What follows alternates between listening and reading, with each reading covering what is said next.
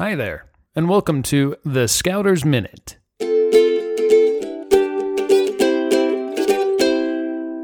This week's Scouters Minute is brought to you by CountryMeats.com. Start your next fundraiser for your pack or troop in three easy steps. First, pick your flavors and place your order.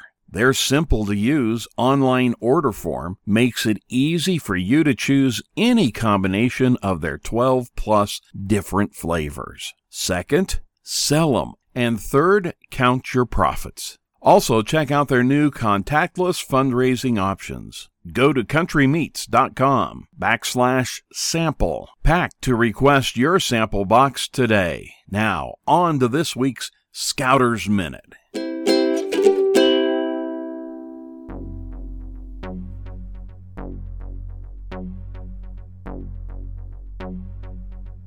I came across a short story involving one of our founding fathers, Benjamin Franklin, when he was a young printer at a newspaper.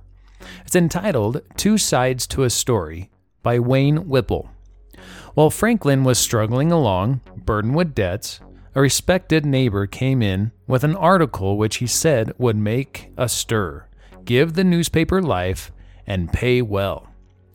I'm glad to have something to give the paper life and make it entertaining, replied Franklin. I will read it as soon as I can. I will call tomorrow, said the man of influence. I know you will like it. It is a needed rebuke. When young Franklin came to read the article, he found it full of bitterness and ridicule written in a spirit of revenge. He felt sure that, if printed, it would be read by those interested in such personal attacks. It would make people laugh, but he decided not to publish it because it would do a wrong to a certain person. He needed money badly. He went to the baker's and bought a two penny roll, ate it in his office, and slept the sleep of the just. Next day, the wealthy citizen called and asked, Have you read it? Yes, sir. What did you think of it? I I cannot use it, sir. I am not sure, but that it would be a wrong to the person you have attacked. There are always two sides to a story.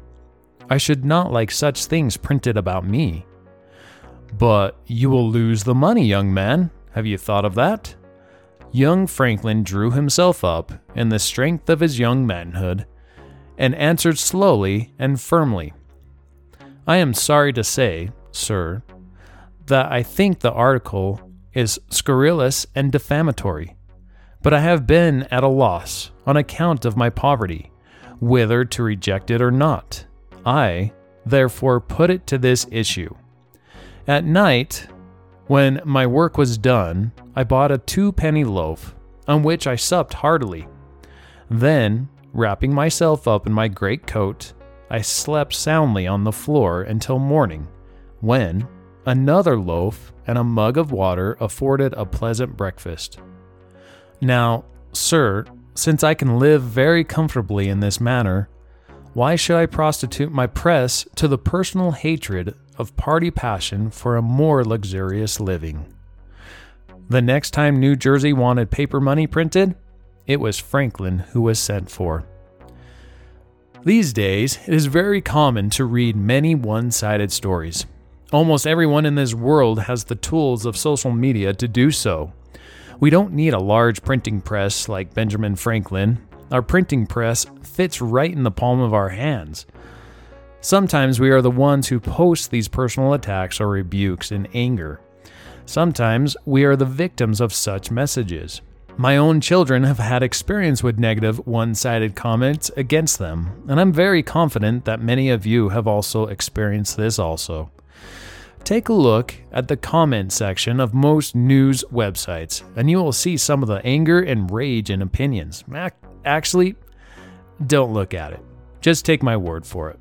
Everyone knows that we are in a very polarized time of this world.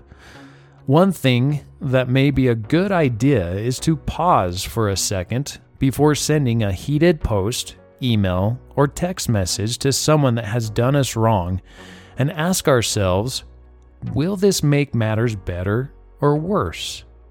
Is this reflective of how I should act as a scout. One thing I was told when I was a kid was to count to 10 if I was angry. And afterwards, if I was still angry, keep on counting until you have calmed down. Let's always remember the points of the Scout Law friendly and kind. And always be friendly and kind to everyone, even those who have done us wrong.